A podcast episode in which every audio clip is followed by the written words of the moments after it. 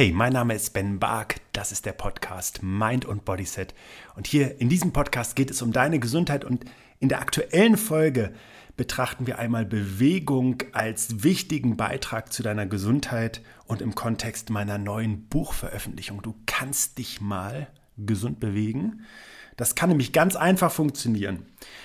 Und hier verrate ich dir jetzt mal ein paar echte Insights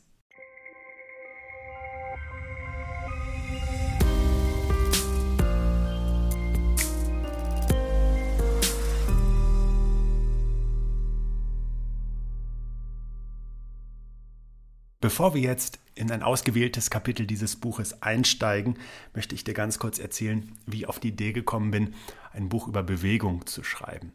Das hat als allererstes einfach einmal damit zu tun, dass Bewegung einer unserer ganz zentralen Beiträge zu einer hohen Lebensqualität und einer andauernden Gesundheit sein kann.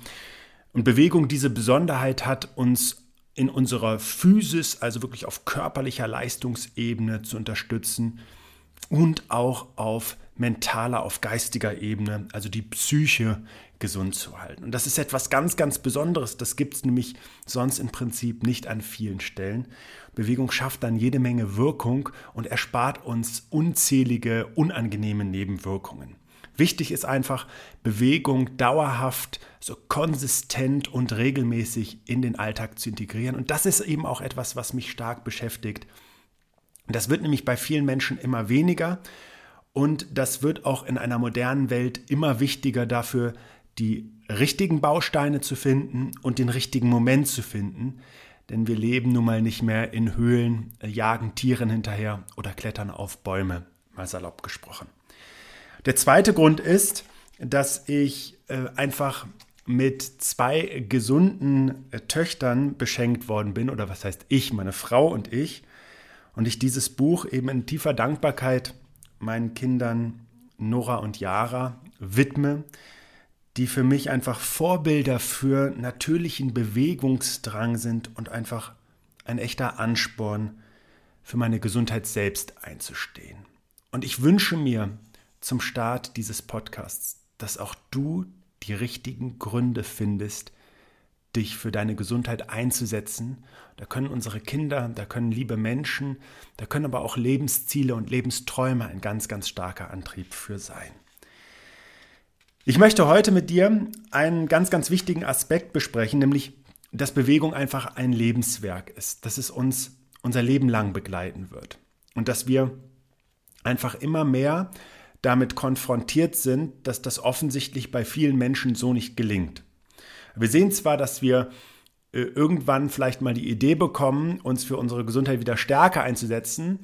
Vorher haben aber nicht wenige Menschen ihre Gesundheit durchaus mit Füßen getreten und nicht gut behandelt. Und ich möchte dir einfach mal so ein paar Ideen dafür geben, wo im Prinzip das Thema Bewegung tatsächlich schon im frühen Lebensalter regelrecht entgleist. Weil jedes Kind hat das Bedürfnis, sich zu bewegen. Das ist die Form, mit der Welt zu interagieren, die Welt zu erobern. Und der Drang ist quasi gigantisch. Da werden Stürze weggesteckt, jede Menge Frustration und es wird immer wieder versucht. Und wenn wir uns so ein bisschen dieses kindlichen Bewegungsdrangs und dieser positiven Lebenseinstellung hinzufallen und wieder aufzustehen zu erhalten, dann haben wir schon einen unfassbar wichtigen Beitrag für äh, Lebensglück und auch Lebenserfolg in allen Lebensbereichen. Jetzt blicke ich aber darauf, dass wir eben nicht irgendwann im Leben anfangen, uns weniger zu bewegen, wenn wir beispielsweise anfangen in die schulische Ausbildung, in die universitäre Ausbildung oder in eine grundsätzliche ähm, handwerkliche ähnliche Ausbildung einsteigen oder Großkarriere machen oder eben durch vielfältige Herausforderungen im Leben wie Familiengründung, ähm, Hausbau und so weiter und so fort einfach weniger Zeit dafür haben, sondern wir blicken tatsächlich auf eine katastrophale, frühzeitige Bewegungskultur, bei der alleine Kinder und viele Kinder, selbst die, die sportlich engagiert sind, 85 Prozent ihrer Wachzeiten sitzend verbringen. Und wer versteht, was Sitzen für ein gigantisches Ausmaß an Gesundheitsschädigung hat, der wird an dieser Stelle tierisch erschrecken. Und es gibt viele Studien, die inzwischen gezeigt haben, dass Sitzen für einen Großteil entstehender chronischer Krankheiten, die uns irgendwann auch unser Leben kosten, mindestens hochgradig mitverantwortlich ist, wenn nicht sogar Auslöser dafür mit sein kann. Und wenn wir beispielsweise statistisch uns anschauen, dass eine Stunde Sitzen 22 Minuten Lebenszeit kostet. Und wenn wir dann hier gucken, dass man in Deutschland im Schnitt um die 8, 9, 10, 11, 12, 13 Stunden teilweise sogar sitzt, also während der Arbeit, während der Ausbildung und gerne auch nochmal, weil es so anstrengend war, dann abends und zwischendurch, dann kommen wir am Ende eines Tages durchaus auf Abbuchungen von drei, vier Stunden, wohlgemerkt pro Tag an Lebenszeit und am Ende einer Woche ohne weiteres 20, 25 Stunden. Das ist viel zu viel.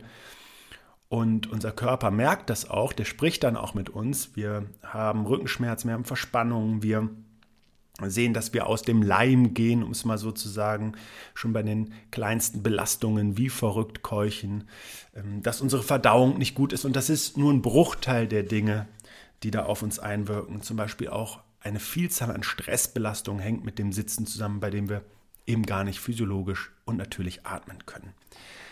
So, was, was machen wir uns da eigentlich alles kaputt? Nun, wir sehen, dass diese Krankheiten auf kardiovaskulärer, auf onkologischer, also auf Krebsthemen, Tumorthemen hier bezogen auf neurodegenerativer Ebene, was äh, Demenzerkrankungen angeht beispielsweise, aber auch zahlreiche psychische Erkrankungen, somatische Erkrankungen ähm, vielfach mit eben durch Bewegungsmangel ausgelöst sind, beziehungsweise formulieren wir es doch einfach mal positiv, dadurch positiv beeinflusst werden können, wenn wir das mehr machen würden. Und aus meiner Sicht eben auch unsere kognitive Leistungsfähigkeit massiv durch Bewegung fördern können. Da wird nämlich ganz, ganz viel im Körper produziert, was wir dann ausschütten und verteilen und was teilweise sogar bis ins Gehirn wandert, um dort eben neue Synapsen, neue Nervenzellen entstehen zu lassen, die uns de facto ähm, im Prinzip mindestens kognitiv agiler machen, ähm, aber auch die Grundlage eben für äh, eine Wissensanreicherung, eine Wissensvergrößerung dann sein können. Fakt ist, dass selbst die WHO inzwischen davon ausgeht, dass wir im Zeitraum 2020 bis 2030 ausgelöst durch Bewegungsmangel mit fast 500 Millionen erkrankten Menschen weltweit rechnen müssen. Dazu zählen eben die Herzkrankheiten, Fettleibigkeit, Diabetes, Depression und Demenz.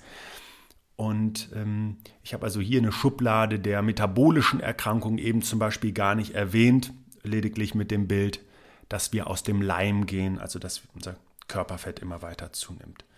Und jetzt gibt es zwei Dinge, die wichtig sind, wenn wir eben Bewegung als Lebenswerk betrachten. Das ist das eine, früh anzufangen, um auch Phasen in unserem Leben, wo wir ganz, ganz viel an Entwicklung, an Zellteilung, an ähm, auch spezifischen Eigenschaften für einen gesunden Körper entwickeln können, nämlich in jungen Jahren, dass wir diese Zeiten nutzen, dass wir zum Beispiel jede Chance nutzen, um in der Schule Bewegung zu haben, wo das oft Fächer sind, die ausfallen oder völlig unterbesetzt dann vertreten sind, im Gegensatz zu irgendwelchen Sachen, die wir nie mehr in unserem Leben brauchen werden und äh, die bei manch einem auch nicht besonders hohe Motivation auslösen. Dass wir also diese Phasen nutzen, dass wir de facto auch schauen, dass wir mit der technischen Entwicklung und dem großen digitalen Angebot verantwortungsvoll umgehen, auch als Eltern, als Verantwortliche für unsere Kinder und dass wir dann ähm, auch im Laufe unseres Lebens eben bestimmte zeitliche Faktoren immer wieder frei machen, also immer wieder Zeit finden, uns um unsere Gesundheit im Speziellen um Bewegung zu kümmern, damit wir eben nie in diese Einbahnstraße des Katabolismus, des, des Abbaus rutschen. Und ähm, da sogar beschenkt sind, denn wann immer wir die Entscheidung treffen, wieder Bewegung in einem höheren Maße zuverlässig, nachhaltig, regelmäßig in unser Leben zu integrieren, eben auch immer davon profitieren werden. Und zwar völlig egal, in Anführungszeichen, wie krank ein Mensch ist, völlig egal, wie alt ein Mensch ist, völlig egal, wie eingeschränkt vielleicht auch ein Mensch sein mag. Es gibt immer Möglichkeiten, sich zu bewegen und es ist immer ein großes Geschenk für einen selbst und ein tierischer Zugewinn an Lebensqualität.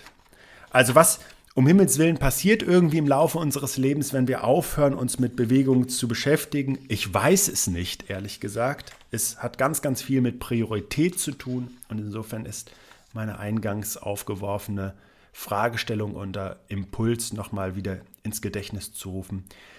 Was sind denn deine Gründe, dich in deinem Leben mehr zu bewegen? Was sind deine Ziele, für die du einfach deine Gesundheit und deine Leistungsfähigkeit brauchst. Und wenn du hier ausreichend Material findest auf der Pro-Seite für Bewegung, dann glaube ich, wird es viel, viel einfacher fallen, Bewegung auch in deinen Alltag zu integrieren, dir feste Zeiten einfach zu blocken und am Ball zu bleiben. Und dann noch reflektiert genug zu sein, um festzustellen, wie hoch der Return on Investment eben bereits in deiner täglichen Leistungsfähigkeit und Performance ist. Ich habe das in hunderten Fällen von begleiteten Klientinnen und Klienten erlebt und ich werde nicht müde, diese Sensibilität zu schaffen und dazu ermutigen, diese Form der Selbstwertschätzung täglich zu leben. Ich wünsche dir jetzt viel Freude mit den ersten Gedanken und freue mich auch auf unsere nächste Begegnung hier.